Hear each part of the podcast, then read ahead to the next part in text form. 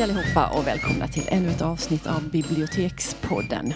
Och idag då, vad blir det idag? Jo, nu blir det den spännande fortsättningen av Bibliotekspoddens samtal med Oline Stig och hennes novellsamling Hägring. Varsågoda och lyssna. Nej, men du, kan vi inte prata lite om titelnovellen nu? Mm. Eh, vi har haft en engångsläsecirkel här på biblioteket och flera som sitter i publiken var med.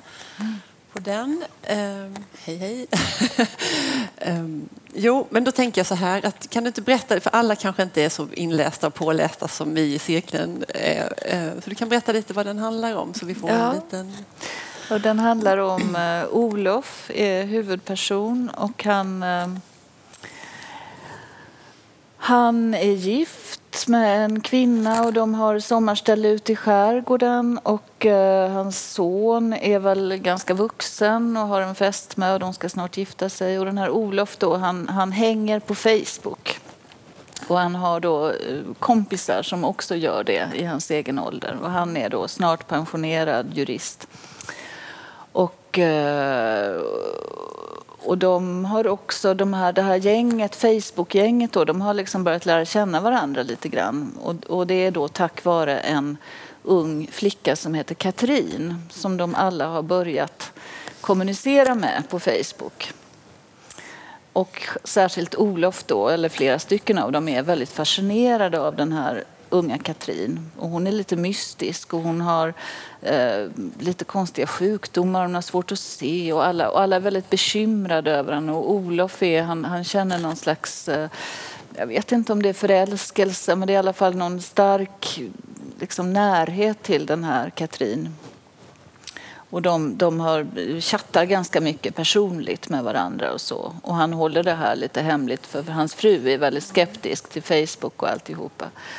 Och sen eh, efter ett tag så börjar några i den här vängruppen då ifrågasätta Katrins existens kan man säga. För de vet ju alla att, att det är ganska vanligt så med falska, falska identiteter och så på Facebook. Och, eh, och hon har aldrig visat några bilder på sig själv. Eh, och de börjar fråga om hon verkligen finns. Och sen bestämmer sig då Olof och några stycken till att åka ner och hälsa på henne. Så vet jag inte hur man ska berätta ja, slutet. Va? Nej, nej, nej, men vi kan hålla nej. det lite halv... Eller vi kan... Ja. Um, nej, men ja, vi hade jätteintressant diskussion om, mm. om novellen, verkligen. Och, men något som, nu kommer jag inte ihåg om, jag, om vi pratade om det där och då, men, men det finns mycket sådär som man säger, så här, liksom teknikkritik, att alla unga människor håller på, de sitter bara vid sina telefoner mm. och sådär. Så. Men det här är ju väl mogna människor som som, man kan väl ändå säga att de blir lite lurade utan att avslöja allting så blir de ju lite lurade. Ehm, ja, blir de det? Det blir vet de man det? ju inte. Nej. Vi var nog väldigt inne på att, att, att de blev det och att det kanske är vanligare ändå att äldre personer blir det. Att, att unga människor skulle inte låta sig luras nej, om, de nu, om det nu är lurade nej. de blir. Ja. Eh, sen så hade vi en en diskussion om den här, för det dyker ju upp en annan person, utan att avslöja allting, så dyker det upp en annan person mm. i Lund när de är på mm. jakt efter Katrin. Mm. Birgitta Gyllenhed och där hade vi en sån spännande samtal om henne för att först var det någon som tyckte att hon var liksom ett offer på något sätt för hon var mm hon levde ensam och hon verkade ha ett jättetråkigt liv. hon mm. hade också lite olika sjukdomar. Hon var väldigt oformlig och mm. orörlig i sin kropp och sådär. Mm. Och, och tyckte åh stackars henne. Sådär. Och sen, men sen var det någon som sa att nej men hon är ju liksom själva drivet. Hon är liksom själva motorn mm. i, um, Ja, om det nu är så att det är hon som är Katrin ja, så det var ju har han ju gjort kanske... världens smartaste grej. Mm. kan man ju tycka. Ja. Det ingen hade intresserat sig för henne om hon hade liksom varit så 75 år och berättat om sina krämpor på Facebook. Men, men, ja. Hon är också väldigt smart den här, oavsett mm. om hon nu finns eller ej eller om hon är ett påfund. Så den här Katrin är väldigt smart. Hon kunde diskutera om alla möjliga saker mm. med de här olika mm. personerna. Hon var väldigt påläst på filosofi mm. och litteratur. Och, mm. Ja, och hon rör till sig intresset i kraft av sin ungdom kan ja. man säga. Ingen hade brytt sig om henne om hon hade varit Birgitta Nej. Gyllenhed. Nej. Nej.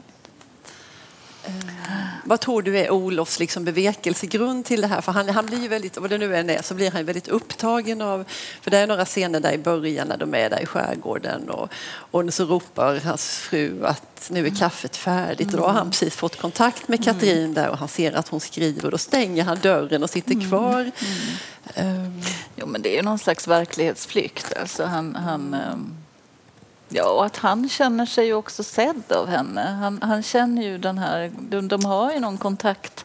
Och det kan man ju tycka att det är liksom en hägring och att han låter sig luras. Och, ja.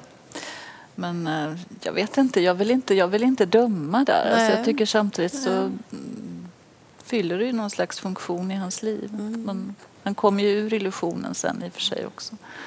Men, uh, mm. Mm. Nej, men och sen så hade vi någon teori, för det var någon som tyckte så att vi kände igen personer ifrån Halmstad. Finns det några förlagor? Finns det någon förlaga här? Jag kan säga, det, ni får inte sprida ut det. Det finns faktiskt en sann historia bakom det här. Det Men den utspelar sig inte i Halmstad. Men det, här, det, det, är ganska taget från verkligheten. Ja, okay. mm. ja. Eller ja, in, inte allting. Men, men det, det och kvinnan det handlar om har också fått läsa novellen så att hon är helt på det klara med och accepterat. Men, och, det, och det var en äldre kvinna som gjorde så här. Ja. Mm. Och alla gick på det. Alla gick på det. Mm. Jag tyckte jag var lite upplivande. Vi, vi tänkte ta en liten frågestund. Av tekniska mm. skäl så tar vi frågestunden när vi är färdiga med själva det här. Mm. Men i novellen, om man mm. bortser från mm. verklighetsbakgrunden, så har jag liksom velat, velat, velat att det ska vara lite öppet också. Att man inte kanske ska vara helt säker på Nej. på slutet. Nej. För det är ju vissa i gruppen som fortfarande tror att hon finns och att hon är i London och att, ja. och att Birgitta Gyllenhed är hennes faster. Liksom. Så att, mm. ja. Nej, men det, det, kan man ju fundera på vilket. Ja. Alltså, absolut. Jag tänkte på det här Ibsen-citatet. Det här om man tar livslögnen från en genomsnittsmänniska så tar man lyckan från honom med detsamma. Mm. Ja, nej, men jag har alltid varit fascinerad faktiskt av Ibsens ja. tema där. Ja. För jag tänker också att de är så mm. olika utsatta de här mm. personerna som det handlar om. Vissa har ju mer att förlora och han Olof har det ju egentligen Alltså han är ju inte den som riskerar mest nej, på det här, han har ju sitt på det torra och mm. han har sin mm. fru och mm. sonen som ska gifta sig och alltihopa det här. Men, men Ja. Nej, hon blir någon slags projektionsyta. Mm. Eller liksom hon, hon, blir någon, hon fyller ju en funktion för dem i den här gruppen. Och, um, och också för kvinnorna. Så det är inte bara ja, liksom, så att det är som att hon, hon, blir, hon blir den de vill att hon, att ska, ska, vara, vara för ja. dem. Mm. Och den de ehm, behöver. Ja. Mm. Ja. Um, men det är roligt tycker jag att ni har suttit och diskuterat den här ja, novellen. Ja, men det har vi verkligen gjort. vi har på i en och en halv timme och nästan mer än det. Och, eh, vi när vi har frågestunden sen så är det säkert någon som vill... Mm. Mm. Men jag, jag, tänkte på något annat när jag läste dina noveller. Som, vi slutar sen med att du läser det här stycket som mm. vi bestämde. Sen, jag har ingen aning om hur länge vi har hållit på. Är inte så länge. Vi har ju vad är klockan? Det var inte alls mycket. det är bara tio över sju. Ja. ja.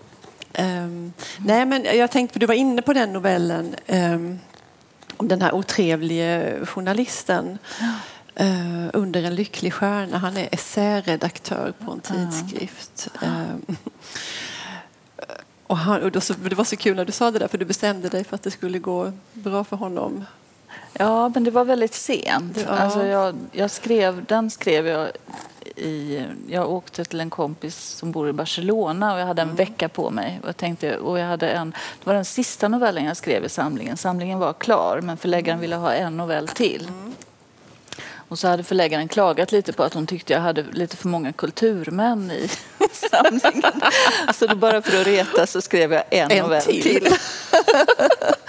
ja. ja. Men, och, och, och, så hade jag, och det var en sån där liksom, lite mer, jag hade en idé om en personlighetstyp liksom, mm. som jag ville skriva om. Men jag visste inte alls vad, vad han skulle jobba med eller hur, ja, jag visste faktiskt inte det. Men, uh, Nej, för att berätta lite om hur såna här idéskapande mm. kan gå till då när huvudet var helt tomt från början. Och så satt jag plötsligt och så började jag tänka på när barnen var små så fanns det ett dagis och där fanns det verkligen såna här, eh, som en bur, som en kur där, där psykologer tror jag satt på 60-talet och tittade ut på barnen. Och barnen kunde inte se dem, men de kunde se barnen.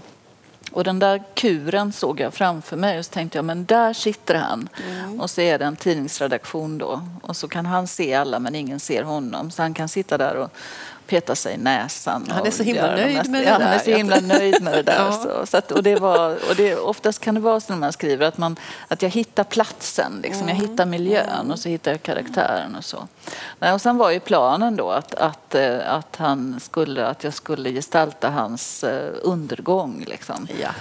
Eh, men, det skulle vara rätt åt honom på något sätt, ja, eller hur? Ja, och det går, men, men sen så kom jag på det på slutet att nej, det är så nästan, han är mitt i fallet när någon så fångar upp honom. Liksom, så att han, det ordnar sig till slut. Han är född under en lycklig stjärna. Mm. Mm. Ja. Vad tror, men, ja, är, är det slumpen? Liksom? För, för sen har du en annan novell om en, en kvinna, en kvinna i huvudrolls, eller har liksom huvudrollen. Hon, nu tänker jag på Lisbeth Ekdahl då, som, som vars liv ju gör en motsatt. Det går ju inte så bra för henne. Nej, författaren menar du? Ja. Uh, men så tänker jag så här, ja, men vad är det som, varför klarar sig vissa och andra gör det inte? Och är det tur? Och... Fast hon klarar sig på slutet ändå. Ja, men hon får ju ändå, det händer ju mycket deppiga saker. Ja, det händer mycket deppiga saker, men hon skriver sin roman till slut. Ja. Så att, ja. Fast han tycker ju ändå att, nu är det väldigt internt. Ja, ja nej, men bara, i, i, den, men det är lite intressant att prata om för det är mm. den här mm. novellen Återkomst som ja. handlar om en litteraturkritiker mm. som skriver en väldigt eh, hemsk recension om en författare. Eller hon sågar en författare, ja. en ung författare. Och sen får hon, går hon på en julfest på tidningen och sen får hon reda på att den här unge författaren har tagit livet av sig. Och hon blir så fruktansvärt knäckt över det här. För att hon har nämligen så varit på väg att skriva ett brev till författaren eh, för att liksom förklara. För, för, i alla fall, han den här unge författaren börjar först liksom bråka med henne och skriva så här, klaga på den här recensionen. Liksom. Och hon bara avfärdar honom och skriver kort tillbaka och så. Men, och så har hon tänkt att hon ska svara på ett annat sätt. Liksom. Men det gör hon inte utan det där mejlet blir kvar i datorn. Och, sen, och då får hon reda på att den här unge författaren har tagit livet av sig. Uh, och då hon blir fullständigt knäckt och hon förlorar alla sina uppdrag och hon blir deprimerad och hon, hon har ju kanske någon slags hon är lite depressivt lagd också så att hon inser väl att det var inte bara det här men i alla fall och då är hon frilans och när man är frilans på tidningar och sådär så har man ofta inga kontrakt så hon har inga, hon, allting liksom går ut för hennes man lämnar henne. Mm blir ihop med någon eh, tjej på kanotklubben. På kanotklubben. och, eh, och hon eh, jobbar som översättare. Hon förlorar alla sina uppdrag för hon lämnar inte in sina översättningar. Så inom loppet av tre månader så är hon utblottad, fattig, har inga jobb, ingen, är liksom ute ur den här ganska upphöjda positionen hon har haft. Så att bara och sen har hon då en tonårsdotter och den här tonårsdottern hon åker till Berlin eh, och blir ihop med en författare. Mm. Och då visar det sig efter ett tag att då är det den här författaren som inte alls har tagit livet av sig. Eh, men det vet ju fortfarande inte mamman då. Men mamman har då flyttat till en liten hyreslägenhet och är av med mannen och har då börjat skriva böcker igen. Eh, men lever på existensminimum och, och sådär. Och så ja, har hon lite kontakt med dottern och dottern säger jag har träffat en kille, han är jättetrevlig, vi är jättekära. Och, så här, ja, säger mamma. Och, så säger, men, och så säger dottern att ja, men du kan komma ner till Berlin och och, och bo hos mig ett tag. Ja visst, säger mamman. Och så gör hon det och så åker hon till Berlin. Men då har både dottern och den här författaren som inte tog livet av sig åkt tillbaka till, till Uppsala. Och då sitter då mamman i den här eh, eh, förment döde författarens lägenhet och skriver och sådär. Och blir klar med sin roman till slut. Och sen så eh, slutar novellen med att den här unge författaren recenserar då hennes bok. Mm. Eh, får den i sin hand. För då jobbar han på Sveriges finaste tidning och får, får liksom Lisbeth Ekdals liksom, roman. Och så mm. tänker han, hmm, är jag jävig egentligen? Så här, för då har förhållandet tagit slut. Jag har ju varit ihop med hennes dotter. Hon har sågat min roman. Jag utsatte henne för ett smaklöst skämt genom att säga att jag eh, till någon väninna, han hade sagt till sin väninna då att hon skulle säga att han hade tagit livet av. Jag utsatte henne för ett smaklöst skämt, vilkas konsekvenser jag inte kunde förutse. Men nej, jag är nog inte jävig, tänker han. Utan då. Och så beslutade han sig för att läsa den här. Sen vet vi inte vad han skriver om den. Men, men det är då ett exempel på en, en novell med lite så mer komplicerad intrig. Mm. Liksom. Jag tyckte det var roligt som också har någon slags så poängslut. Liksom. Mm. Och några noveller i samlingen är sådär att jag liksom velat skriva lite mer spännande noveller helt ja, enkelt. Ja. Mm. Som inte bara är sådär öppna och liksom Eh, som inte bara är då det man kallar för stämningsnoveller utan som är lite mer intrigdrivna. Mm. Mm. Förstod ni intrigen nu när jag berättade den? Det var... ja. ja. Men eh, jag vet inte hur vi började nu. Jag tappade nej, tråden nej, men. Nej, men jag, jag, tänkte ja. lite på de här olika, att en går det jättedåligt för och en annan ja. klarar sig. Och... Fast jag skulle nog vilja säga att det nog ändå går rätt så bra för Lisbeth ändå. Ja. Jag tror att det går det bra för henne. Jag läste in lite för ja, nej, men jag, jag tror att han, den här, jag tror att den här unga Ola, jag tror att han kommer att skriva väldigt positivt om du hennes bok. Det? Ja, det tror jag. Jag tror han kommer gilla den. Förstår jag. jag tror att det går bra för henne. Ja. Vi får väl se, höll jag på att säga. Mm. Mm. ja, men du, och så det här med att, att du kallar det hela samlingen. Hur, hur, hur, funkar det när du ska sätta ett namn på... För du sa innan att de är ganska disparata ibland det du skriver. Att, um, hur funkar det då när du ska ändå ha en, en täckande titel? Liksom, jo, nej, men eh, jag jobbar ju då inte tematiskt. Vissa nej. novellister och så jobbar tänker så här, ja, men nu ska jag skriva en novellsamling om kärlek. Eller, och så, så gör jag inte. Utan jag jag skriver novellerna under kanske loppet av ett år ibland längre och eh, sen så upptäcker jag liksom när jag sitter med kanske 10-12 noveller så kan jag ofta se ändå att det ofta finns det någon slags länk, länkar mellan dem. Och, eh, och då är det lite så här eh, pusselarbete för då är det vissa så där som, som skär sig, som inte passar in, som, jag, som åker ut. Så har jag Ligger de på vänt då? Kanske ja, då har jag en så här reservmapp i datorn ja, ja. med reservnoveller. Ja. Och ibland så kan jag plocka upp noveller ur den där reservmappen. Eh, bland annat den här biblioteksnovellen mm. som är med, mm. Konsten att rädda ett bibliotek. Det är en sån här gammal novell som inte har passat in i någon samling Nej. innan och nu plötsligt kände jag att nej, men här kan den kanske passa. Därför att den, den eh, har någon slags syskonskap med vissa andra noveller som har ett lite mer berättande tonfall och så. Så så går det till. Det är lite så här plockepinn och pussel eh, för att få ihop samlingen. Och sen tyckte jag att hägring passade. Alltså om man tänker hägring, synvilla, att, att, det, att många av novellerna i den här samlingen handlar på något vis om människors eh, hägringar och synvillor och livslögner och mm. sådär. Uh, och hur de går vilse i sina relationer till varandra och sådär. Uh, så att jag tyckte att det passade in. Mm. Du, den är väldigt snygg. Jag ja, visst är tiden, den fin. Jag, jag är, är väldigt stolt över omslaget. Ja, det, var så, det är samma formgivare som gjorde till min förra bok. Men, men uh, mm. tidigare så man brukar ha såna här samtal med formgivaren och, och då brukar, brukar brukade gå fram och tillbaka och fram och tillbaka och man tar ganska lång mm. tid att bestämma. Men eh, vi pratade ganska länge om vad jag ville ha för stämning i, i bilden. Och sen skickade hon den här och jag bara yes. yes. Så jag ja. behövde aldrig byta utan jag tog det direkt. Eh, det har någonting av det här både realistiska och drömska liksom. Mm. Tycker jag. Det är mycket, mycket ja, det svåra tycker jag, eller det som, det, som, det som är roligt också att skriva med det som ibland är svårt tycker jag, det är det här att hitta, hitta rätt stämning i en novell. Alltså jag jobbar mycket med inledningarna. Du mm. frågade innan mm. om jag hade spelat något instrument mm. och det, det gör jag ju inte men jag, jag identifierar mig ofta, eller jag känner mig ofta någon slags släktskap med musiken ändå. Att, som musiker som tänker mig, måste ju hitta rätt ton, alltså hitta rätt tonläge. Och det, det jobbar jag väldigt mycket med när jag mm. skriver berättelser, att hitta, hitta den där rätta tonen. För gör jag inte det så då kan det bli hur dåligt som helst. Verkligen hur dåligt som helst. Men så det gäller att hitta rätt in och det handlar ju mycket om då vem Alltså, ja, att välja perspektiv. Vem talar? Är det jag, han, hon, hen?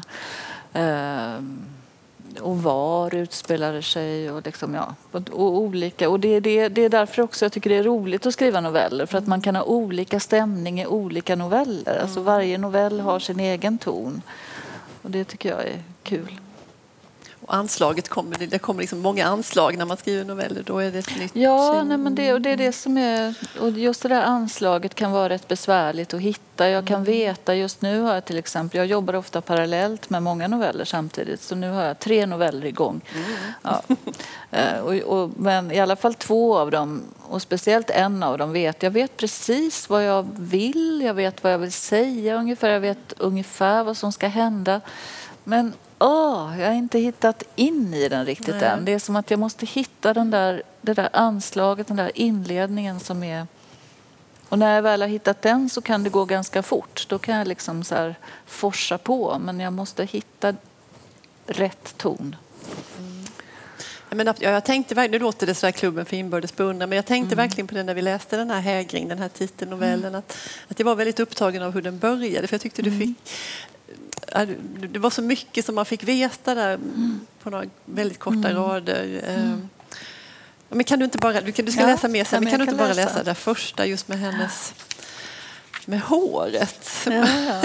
Hur han tänker om, det är han Olof ni vet som hänger på Facebook och chattar ja. med en kvinna och han tänker mm. på hennes hår. Jag läs, ska jag läsa ett par sidor eller? Ja, eller, men jag, ja. Nu var det jag som ville att du skulle läsa just det. Okej, får... jag kan läsa några rader bara då. Ja, du får bestämma själv. Han föreställde sig henne mörk. Rakt och blankt hår i axellängd med sidbena och lång lugg. Inte trist sandréfärgat och inte heller den hårda, nästan svarta tonen som Monica börjat färga sitt grånande korta hår i på sista tiden. Nej, något däremellan. Vad kunde det heta? Mahogny? Ibland uppsatt men oftast utsläppt. Olof lutade sig bakåt i solstolen utan att släppa greppet om sin bärbara dator. Han blundade. På avstånd hörde han Monica som hade satt igång dagens diskprojekt.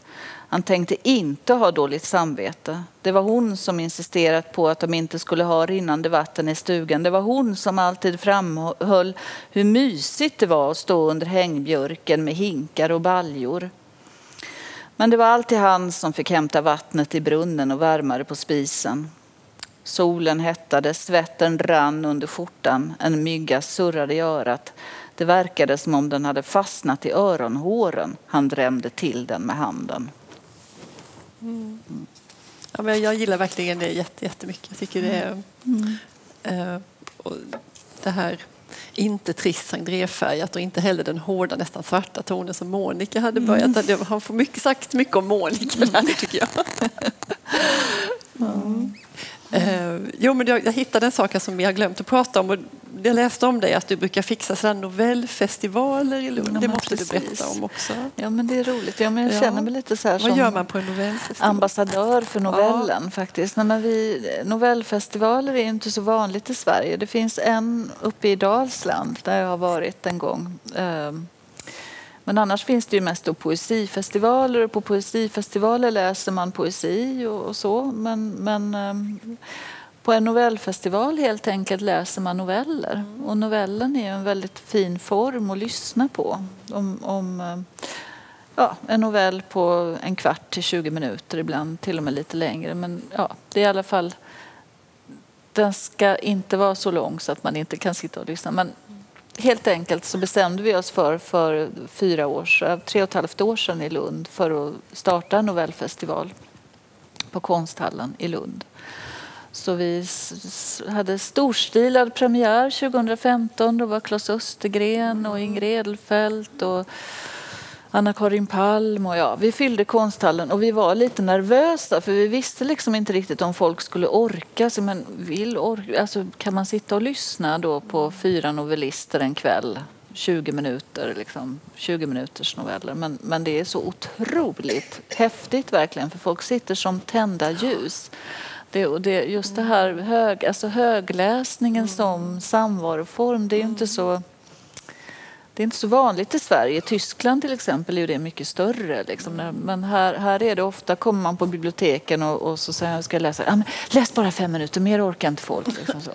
Ja, men det är ofta så faktiskt. Men, det pratet har liksom mycket högre status. Men, men Nej, men så det har varit jätteroligt och det är inte bara högläsning då, utan även lite seminarier. Och vi har haft, förra året hade vi en programpunkt som hette Noveller i naturen. Då hyrde vi en buss och åkte ut och hade picknick och högläsning, en lada ute i gröngräset. Det var jättefint och sådär. Så lite... Och i år ska vi ha shared reading på biblioteket. Mm. Ja, ja. När man läser, äh, läser och pratar samtidigt och mm. gör avbrott och sådär.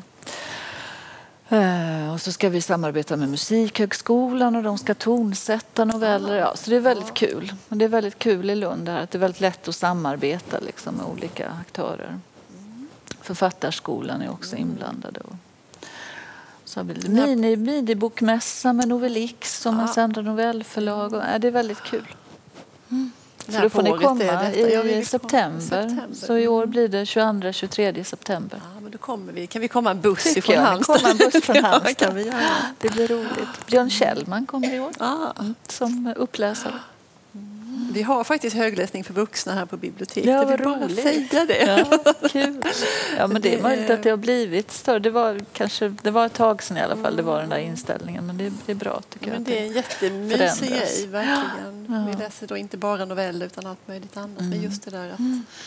Att bara sitta ner och lyssna på någon som läser för en. Att det är ju inte något som måste hänga, barn, hänga ihop med barndomen eller man ska göra det nej, för barn också. Nej. För jag tror aldrig man slutar tycka om det faktiskt, det där att mm. lyssna. Mm. Mm. Ja du, Oline, är det något som vi har glömt att säga? Är det något mer som jag skulle ha frågat? Jag vet Varför inte. frågar hon inte det? Ja, vi kanske ska släppa in publiken. Ja. Jag vet inte Jan, ska vi, ska vi släppa in publiken? Vi avslutar podden först, men då vill, då vill jag hellre att vi avslutar podden och så läser du lite okay. och sen så mm. tar vi färdigt med podden och sen ja. är det frågestund. Mm. Så gör vi. Ska jag fortsätta läsa där jag slutade då? Kanske? Du får bestämma. Ja. Det gör jag. Mm. Jag läser sista meningen så att ni vet var jag var.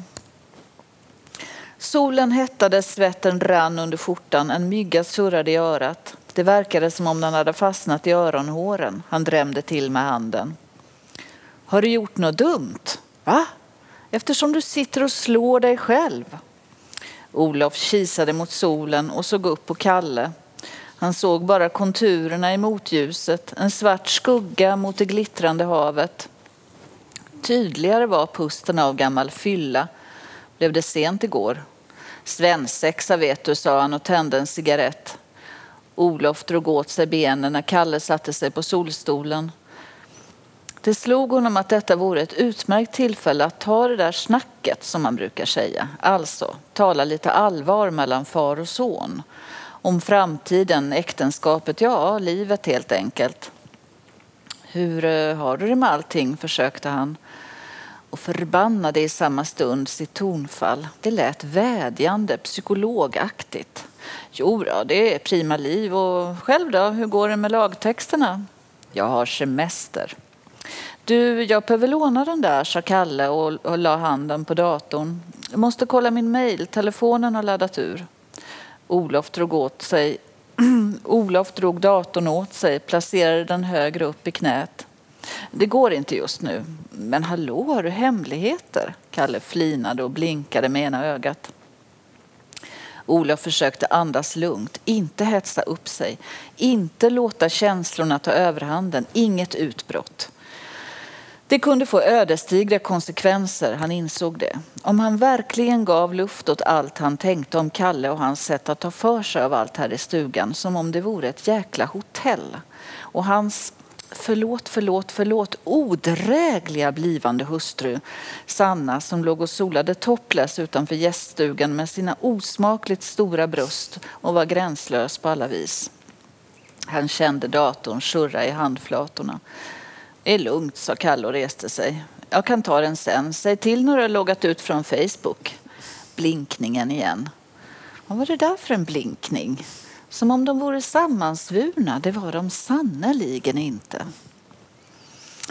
Samma kväll hade han sin vanliga dispyt med Monica om Facebook. De satt på terrassen med avätna grillspett och en skål med nyplockade jordgubbar från grönsakslandet.